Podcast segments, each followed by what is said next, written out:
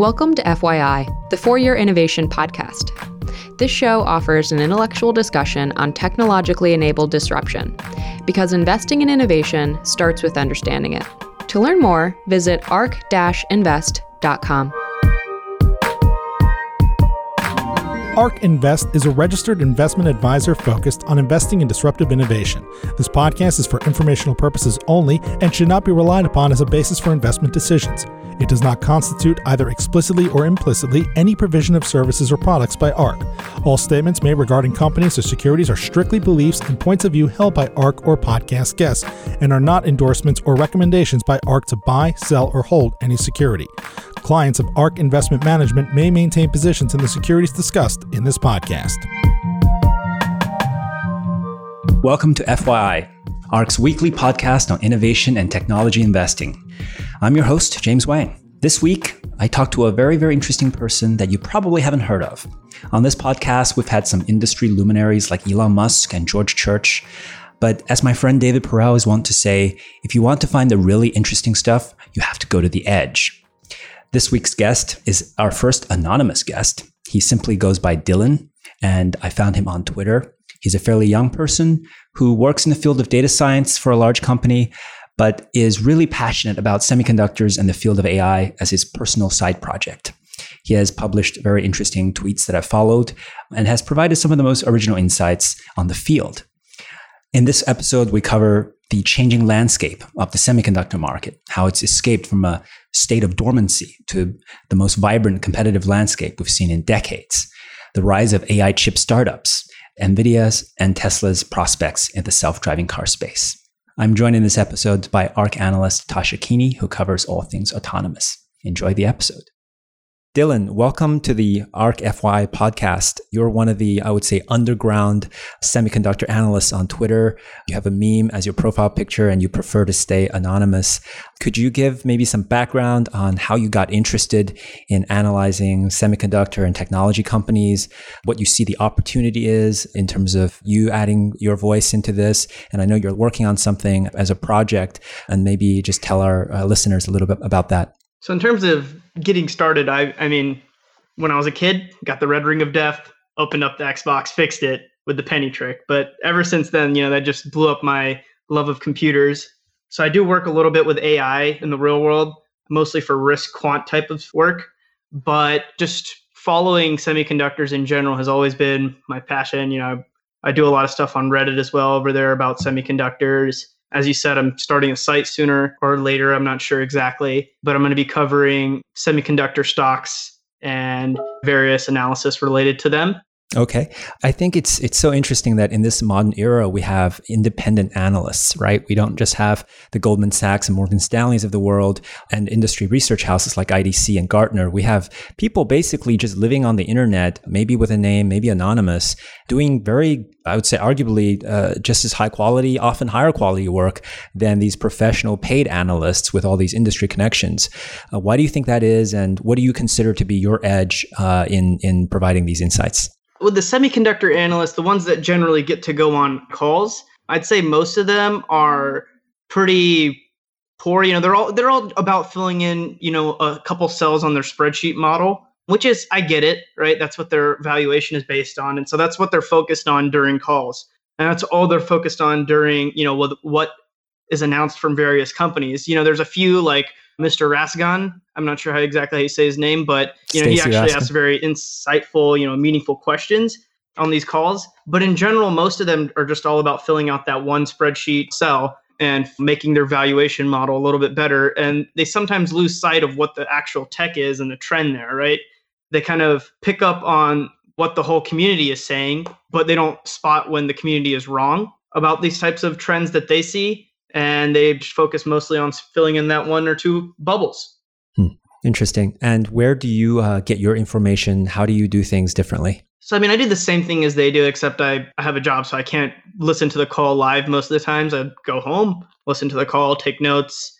You know, I've made a few models for various companies, but I'm not driven by the valuation model as much as predicting market share and things of that nature. That's what I really like to do is seeing, okay, you actually have this much market share or you know this product is going to launch when based on what you've said and what how what's the traction going to be like based off of what you said and what others have said and actually focusing on the technology side of things and how feasible the technology is rather than focusing on just valuation. That makes sense. When you look at the, I guess, processor and semiconductor landscape, after maybe a decade or so of relatively little change, there's just a huge amount of change all of a sudden. What is exciting you right now, either from a technology, architecture, or competitive dynamic that you think investors should uh, be focused on?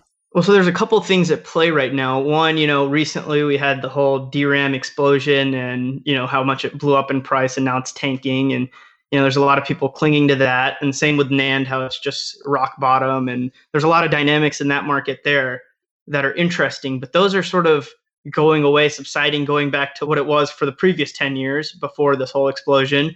And now there's you know what, what's happening in logic semiconductors is even more interesting with startups all over the place. You know we haven't had really too many startups making a big flash on the scene. I would argue that they still haven't yet but there's people clearly believe that they're going to. Then we have all these companies, the massive companies, the Apples, the Googles, the Microsofts, the Teslas developing their own hardware, completely independent of what others merchants in the market have developed. They think they can do it better and you know in many cases they are doing it better. And then there's lastly the dynamics of just what's happening in the macroeconomics that there's actually quite a few people saying that semis are going to take a tank towards the end of this year or in fact they've already started to perhaps just because of the market dynamics. And you know there's also that china's blowing up and you know HiSilicon huawei is increasingly becoming very very competitive whether it's in ai hardware or in cpus or mobile socs why are people concerned that uh, the semiconductor market is going to go into a downturn? Well so if you look at the equipment companies so in the beginning of the year they were all saying you know the first half is going to be poor second half we're guiding, you know, is going to be great. That's what everyone in the whole semiconductor industry was guiding, but especially the equipment guys like Applied Materials or Tokyo Electrons. And now if you look at, you know, their outlook, it seems much more muted and I think they're going to start missing. And if the semi equipment guys are missing, that means for the folks like TSMC who are also having poor 7 nanometer utilization, you know, you have the best process in the world, why is utilization so low? Earlier end of last year, beginning of this year it was the mobile world is slow. Well, the mobile world hasn't really picked up. In fact, that business is slowing down just as much, you know, keeps slowing down. And I don't think anything has taken the gap. So there's still a lot of low utilization there. And then that, that just spreads on to the entire ecosystem, right? How much of this do you think is related to the kind of trade tensions? The mobile uh, slowdown is kind of secular since uh, that market arguably has mostly been saturated now.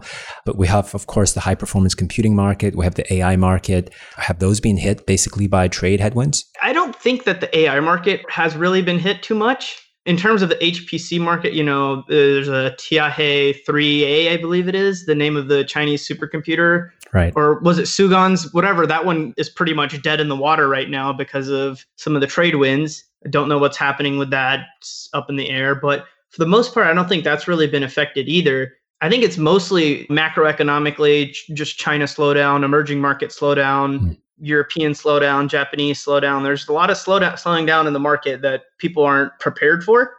You know, and the U.S. is talking about cutting rates soon, so it's clear that everyone sees this slowdown. They're just trying to pretend like it doesn't exist. I'm not sure. That's that's very interesting. If you look at the data center market right now, we have more competition than we've had for a long time. Intel has basically fired their CEO and, and is now guiding very cautiously going forward. AMD is on a path of resurgence, and you have NVIDIA, of course, kind of carving up territory that it pretty much created on its own. How do you see their respective trajectories? Is the power dynamic that has been established over the last decade going to change substantially, or do you expect the change to be more gradual? so with these things it's a slow slow market so of course it's going to be a gradual change but you know intel's guiding flat 2019 2020 will probably be flat again i think 2021 they'll really you'll really see okay the issues that intel's had over the last five years are finally going to start being resolved and they'll come back really hard but by then i think amd will have carved out a little niche for themselves or quite a large niche perhaps we'll see but with nvidia i think that's the one that i have the most uncertainty around they don't even guide anymore for full year revenue. Like that's like okay, That's pretty suspicious. You're not going to guide revenue even for the full year. I understand not for the next quarter. That's fine. Plenty of companies don't do that. Or, you know, one or the other, but they're just doing neither. And it's kind of scary. I think it's because they have a ton of competition that's coming up and their next generation of server products don't come out till early next year at best. I imagine it'll be early next year. Won't be this year.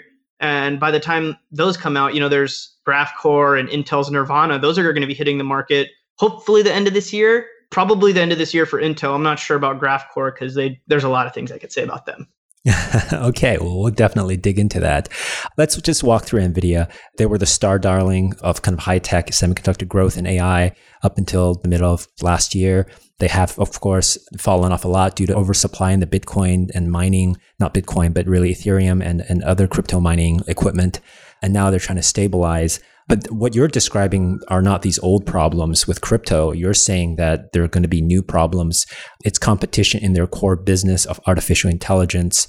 I've tracked kind of the list of companies, startups doing this quite closely. It seems like that stretches back at least to 2013, 2014. We've never seen any startup take a material bite out of NVIDIA's business. And it's hard to quantify to what degree Google's TPU efforts have eroded NVIDIA's dominance. What do you see there? Why should the next 18 months be different and much more uh, difficult from a competitive standpoint? From a competitive standpoint, I think NVIDIA's always had something better in the pipeline. Given every two years, they've had at least something better. In terms of their core gaming business, you know, they've got AMD, you know, finally not having garbage architecture, in my opinion. And Intel, you know, they, they have a pretty bad one right now for GPUs, but who knows because they haven't updated theirs in what, since 2015?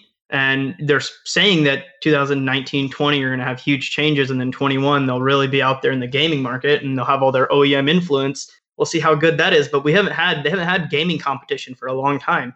And you know that's their largest revenue segment. Then you talk about server data center they're fast growing you know the darling of wall street. That stopped growing for one and you know you could say okay there was slowdown towards the end of the year or people stopped purchasing for whatever reason I don't see that trajectory resuming at all. Not just because there's competition, but also because the training market is beginning to get saturated. Not not in terms of you know, okay, Google has hundred thousand Tesla V100s. Do they really need the next two hundred thousand on top of that, or can they continue buying at the same rate that they were and supplement with TPU V3 and supplement with maybe other products or you know sw- start switching it on to FPGAs and some of the work onto other ASICs, right? Is is the market going to double again for Nvidia? I'm not quite sure. I think it's a huge problem that we try to lump into one thing and there's many solutions for that huge market and you can't just say that this big GPU training accelerator is the fit for all of it. Now, you've had some experience running these upcoming AI ASIC chips from things like Nervana, and I don't know if you had access to GraphCore. I know you've been looking nope, into them. That's why I said I've got a lot to say about it. so I think a key question among people following this space is all the presentations and paper specs for these upcoming processors competing against NVIDIA, they look very, very strong. 10x performance, uh, maybe 100x on um, you know uh, time series networks. Uh, what do you see in your personal experience? So one thing is everybody will say you know 10x or 100x the performance, but there's always a little asterisk at the bottom. What's the batch size? Mm, yes. And what's the you know what's the time that they're giving the processor? And for training your batch, you know, or, or for inferencing, I guess for ba- batch size, you know, where where are you where are you looking? And you know, what's the what's the latency demands there? That's something that maybe GPUs aren't the best at. I think the Tesla T4 is pretty good at it. It's got a lot better, but still, a lot of these companies are doing unfair comparisons, in my opinion. But then, in general, with just training you know, if you look at the new MLPerf benchmark, I think it's actually quite surprising that even, you know, these Xeons, this, you know, this Frankenstein put together 9240 something from Intel, the uh, Cascade Lake AP, that thing is doing pretty decently. You know, and, and okay, so you buy AI hardware, your algorithm's not going to be the same always. You know, new algorithms are always coming out. How resilient is your hardware to changing algorithms? People would say these ASICs are not much at all people would say CPUs are very much able to change and GPUs are in the middle somewhere. And that's why NVIDIA still has, you know, the sort of the king, right? If you run ResNet 50, I'm sure there's better chips. Or if you run another network, there's better chips, but you're not going to be running only one network, right? You're going to be going from this one to that one to this one. In that space, I think NVIDIA is probably the most dominant, and perhaps Nervana will do well. But I don't see any of these startups claiming to have quite the generalization that NVIDIA is able to do. So you're quite optimistic then on NVIDIA being able to defend at least its training territory. Like one notable example, I, th- I think that's been making a lot of noise is Habana out of Israel. Their Goya chip is very fast on ResNet 50. I think it's like three to four X NVIDIA T4 in image per second per watt. But that's the only benchmark they show. They don't show LSTMs, they don't show MLPs. It's literally only image recognition. And per Google's paper, image recognition is only a tiny fraction of their data center workload. Same with Facebook. Yeah, so I think that's pretty interesting. I, I didn't, I, I, don't know too much about that specific paper that you're referencing, so maybe you could shoot that over to me another day. But that pretty much mirrors what I said. I think they're just cherry picking. So, do you think any of these startups? Do you have one or two names you think that that could actually pose serious challenge to Nvidia from from either a performance or a cost perspective? I think inferencing, there's a ton that are probably going to end up getting, especially an embedded type inferencing. I think there's a ton that are going to get in there. But in terms of training, I think Nervana will probably end up succeeding a, a little bit eventually, at least until the, NVIDIA's next generation of chips comes out. And then the name that no one ever talks about is Huawei's new, uh, was it Kunpeng? What, how do you say that? The phone chip or the server chip? I don't remember what it's called. Ascend 310 and Ascend 910, I believe, are the names of the two chips. Okay not the phone chip, but they have an embedded chip that they tie to, you know, they use a lot in camera related things and they're going to start putting into cars and then they have their server chip. Both of those things will probably end up being quite successful. Maybe not in the first iteration, but at least I think it'll end up being quite successful. Why do you highlight those? What gives you the confidence they will uh, break out? And if so, do you think it's just China or international market? I believe it'll be the international market, at least for the 310 in terms of IP cameras, in terms of camera hardware in general, I think Huawei leads the pack and China in general leads the pack. And people are going to be installing surveillance cameras and other types of cameras everywhere. And I think that that hardware will work very well for that because that's something that they're masters in. In terms of training, I think maybe it won't extend too far outside of China, at least the first generation, but it'll probably eventually succeed there as well. I mean, for every engineer that Intel or AMD or Nvidia has, Huawei has 10 or 5. Maybe like most of them are, you know, younger graduates, but they're going to get the skills and they're laying out leading edge chips, right? They're not they're not just messing around and it won't be as efficient at first but they've got so much manpower so many resources and market that they're going to take no matter what right at least the domestic market that would let them leap forward off of and take the international market as well how much of the uh, narrative overhang do you think will be an issue here in terms of security and trusting Huawei's semiconductors? So, I mean, you got to look at who doesn't trust them, right? The US, Japan, Taiwan, I guess Australia, New Zealand, UK to a little some extent, but the rest of the world doesn't care. The US is a massive mar- market, right? And Canada and I'm sure I'm sure Canada and Mexico won't go along either, but the rest of the market for Europe and the rest, you know, whole Middle East and Africa, those are smaller markets and probably South America as well smaller markets, but you know those are rapidly growing markets. So that narrative, you know, it, will there'll sort of be these markets where, say, Intel and Nvidia don't have as much competition, or Huawei doesn't have as much competition, but then there will be markets where there's fierce competition. We will see who wins out. And in telecom, we're clearly seeing one thing that a lot of people are choosing Huawei for at least some aspects of the network. That's interesting. I guess 5G is a great example of where over one generation of technology, China has come from kind of follower to leader and are kind of displacing some of the classic uh, European companies. Yeah, exactly. So, I mean, in 4G, they were very late to having 4G hardware. Once they had it, you know, they built out the entire network in China, which is probably the largest 4G network of any country. And then they've built out many networks all across the world for 4G, you know, late ones, but ones in emerging markets where they didn't already have one, such as in India and such as in Africa. And now with 5G hardware, they've dumped so much money and success into it that I think they're, you know, at least in some aspects of it, you know, especially sub six gigahertz antennas, base stations, they're doing really well there.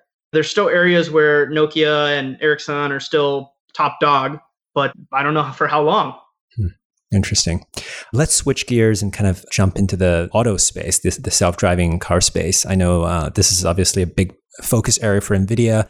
and also a huge trillion plus market that many, many companies are battling over. It seems like the general sentiment is things have taken a little bit longer than expected. Some of the early promises haven't been realized as of kind of mid 2019. How do you see the self driving car space? What are the hardware requirements? Where do you stand on the perpetual popular question of LiDAR? And how do you see NVIDIA's prospects and maybe Tesla's prospects going forward? Okay, so let's let's break down what's needed for the hardware first, right? So one, you need the camera piece i think is mostly solved in terms of a camera with a sensor or with a with a chip that simplifies what the sensor reads and then sends it to the actual main hardware that understands everything and tells the car what to do right that's already solved i think in terms of lidar i don't really have too many opinions i know a lot of people say you need it and tesla screams that you don't and you know, Intel with Mobileye is saying, you know, you don't need it, but you know, they're not saying level five will happen without LiDAR. They're just saying level three is possible without LiDAR. And you know, levels two through four are kind of all like, eh, they're all the same. You can make the argument that a car is level two, three, or four, depending on who you ask. So it's kind of nebulous on the question of LiDAR. In terms of the hardware requirements, though, I think people don't quite realize how much hardware oomph you need. There's a reason Tesla didn't stop developing their chips because I don't think that chip is powerful enough either. They claim that they have the hardware and that the software is what they need to work on now, but I don't know if that's the case. In terms of hardware as well, there's the security element and the sort of that that element, you know, in terms of error, what happens with error. So Nvidia and, and Tesla are doing it in very, very different ways. Tesla's saying we're not going to spend a boatload of money and time making our chip ASIL D resilient. We're just going to put two of them next to each other and run them in lockstep. And then NVIDIA is saying we're going to spend a ton of money making our chip ASIL D resilient, at least the ARM chip. But that's very interesting that the different route that they're both going. So, can I ask you, what do you think are the the shortfalls of Tesla's chip? What makes you think that they need another generation to make full autonomy work? Well, so I, I think that they'll be able to make autonomy work to some extent with this one, but you know the robo taxis thing that Elon keeps talking about, I don't I don't know if that's quite possible just cuz the vehicles that we have seen that are fully self-driving, you know, the like hardcore Nvidia demos, those are two Xaviers and two massive GPUs that are 3 4 times more powerful than this Tesla chip. Granted they're sucking 500 plus watts and then Tesla's chip is sucking what like 70 watts or something like that a piece? There's a huge gulf in performance and power and the tesla chip is very efficient but i don't know if that's going to be able to process everything in order to drive a car completely by itself robotaxi style. You know dylan i have a fundamental objection to all of these claims made by everyone about you need x amount of performance to get to level 5 I think it's kind of dubious that no one has demonstrated level 5 self driving at any amount of performance in terms of computation. If someone, Google maybe with a truck worth of servers, demonstrates that with, I don't know, a petaflop, two petaflops, um, you can do level five. And here's this car driving through the streets of San Francisco, Rome, and Tokyo. That's great. That means we just need to shrink that performance down to something reasonable within a reasonable power envelope. But we have no such demonstration. And yet companies like NVIDIA and Tesla are saying, well, at 150 teraflops, we can do level four. At another X teraflop, we can do level five where are these claims coming from? Do you do you believe in them? And I'll actually step in and, and mention that at ARK when we talk about full autonomy, we're actually we're mostly thinking level four. So I actually think that there's often a confusion, and even the press will sort of wrongly report on these full autonomy projects, calling it level five, when really level five autonomous all environments, no human intervention that could be decades away. I think I think level four might be more achievable. And Tasha, what makes level four more feasible? Well, level four still has some human intervention and it's still limited by weather. So you could picture it like, you know, environments that are difficult for humans to handle right now to drive in. A computer could have just as hard of a time when autonomy first starts out, but that could be okay, right? Maybe the car will just pull over to the side of the road if there's a really intense storm and you wait for it to pass and then keep going. Level five with no human help. You know, even Tesla has said at their most recent autonomy day that that they might actually have some amount of, of intervention. So yeah, I think there's often a confusion in, in the, the level distinction. But Dylan, please tell us your thoughts. I think that's an interesting point. I, I, I, guess I didn't quite recognize that most companies themselves are also only talking about level four. They're not talking about level five. Because when I see Google, they're trying to launch their sort of robo taxis without humans in cities like Phoenix or in other places. And, you know, that's a small gridlocked area that they've done an incredible amount of training with an incredible amount of data. But to James's earlier point, is this a data and software problem? Or is this a hardware problem, or is this both? And I feel like it's probably both. But what, what do you think? I really th- see no way of them making these claims, right? Like if you're in high performance computing, you can ahead of time analytically say how much performance you need to solve a given problem. This is an open ended problem. We don't have even an algorithm that's been designed at any level of performance to solve, not even in a simulator, arguably. And the world is more complex than a simulator. So I don't know how they make these claims that, that can map flops to levels of autonomy. I think it's an open problem and they're honestly kind of making it up on the fly on the Tesla versus NVIDIA approach, I think that what you said about ASIL D, which is the standard thing that ISO recommends for uh, autonomous car uh, silicon, that's interesting. That basically Tesla has taken a redundant hardware approach, and NVIDIA has tried to build that into the chip. That's an interesting approach. But uh, I agree with you that Tesla is definitely going to be doing this chip development effort multi generation. There's no point hiring a team internally to build silicon if you're only going to do it once or twice, right? You're going to continue this effort. I think they're basically doing the Apple playbook of building new SoCs every year in the case of a phone. Uh, for Tesla, I think it'll be every maybe two or three years. And uh, every time it will basically move how many nines of safety forward, uh, maybe a digit or so, and introduce some features that are demoable and, and I think helps them sell the cars.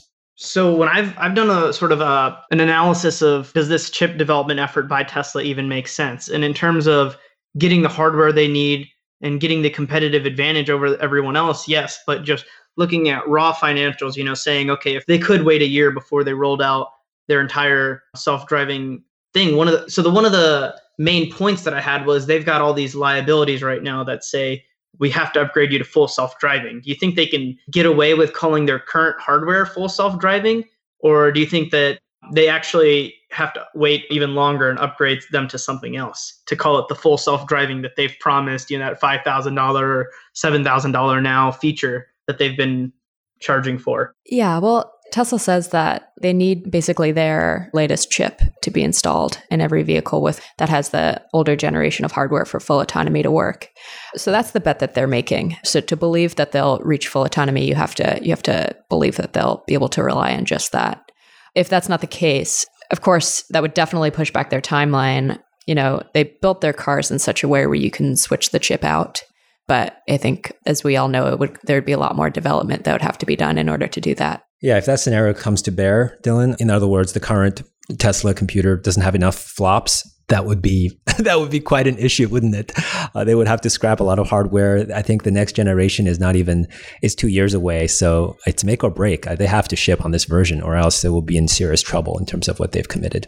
Interesting. So another point on the hardware that I think it very much differentiates Tesla from, or well, from NVIDIA from Tesla and, and many of the others is that they have a stereo and optical flow engine where they have dedicated hardware to track vehicles and how they're going to move through space and predict that well. Whereas others are doing it probably just through, I don't know if it's through CPU oomph or if it's embedded into their neural networks. But NVIDIA's their stereo and optical flow engine where the vehicles and the various things in the space that you're driving around or you know you're driving by are mapped onto this hardware and then the network interacts with that. Do you know if any other AI startups or if anyone else is doing something similar? No, I uh, that's actually news to me. You're saying like kind of in the NVIDIA tradition of if you have a block in the 3D graphics rendering algorithm, often you would dedicate hardware just to accelerate that function.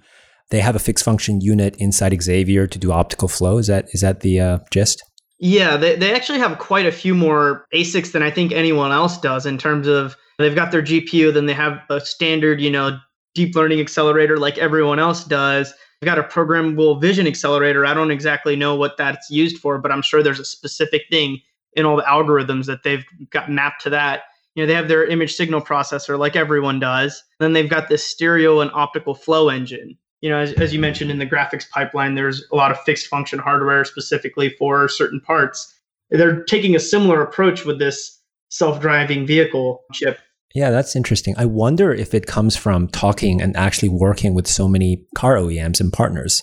maybe they found that there was a commonality. Everyone had this, this stage in their data processing that needed acceleration that, that wasn't super efficient on either CPU or GPU. Maybe it came through uh, working through kind of OEM requirements. Yeah, there's also one other thing that I thought was kind of interesting is who the you know the big three are winning in terms of clients. Well, I guess Tesla's their own, but Nvidia and, and Mobileye, Intel, what is the difference in the clients that they're winning? I think Nvidia's announced far more truck and trucking related wins than Intel has. At least just I haven't mapped it out, haven't plotted it out, but just it seems like Nvidia has far more truck wins and you know they have the largest truck manufacturer in the world with Volvo and all their various subsidiaries and joint ventures also as a win whereas Intel's got way more car companies. And you know I personally think trucks will get autonomy first or at least most autonomy. What do you think about that Tasha and, and James? So I guess on coming to full autonomy, it actually take the other side on trucks reaching that first.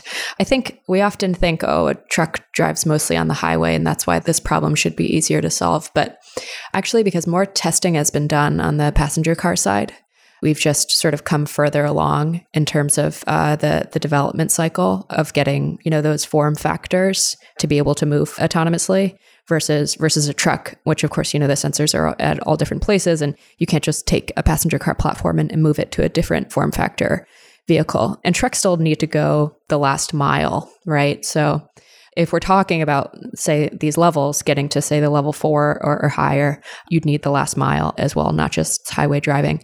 But I'm actually curious to hear more about your your comment that you think Intel has more passenger car wins than than NVIDIA. I'd love to hear your thoughts on sort of the competitive dynamics, say Intel, NVIDIA, and, and even other chip players in, in the passenger car space.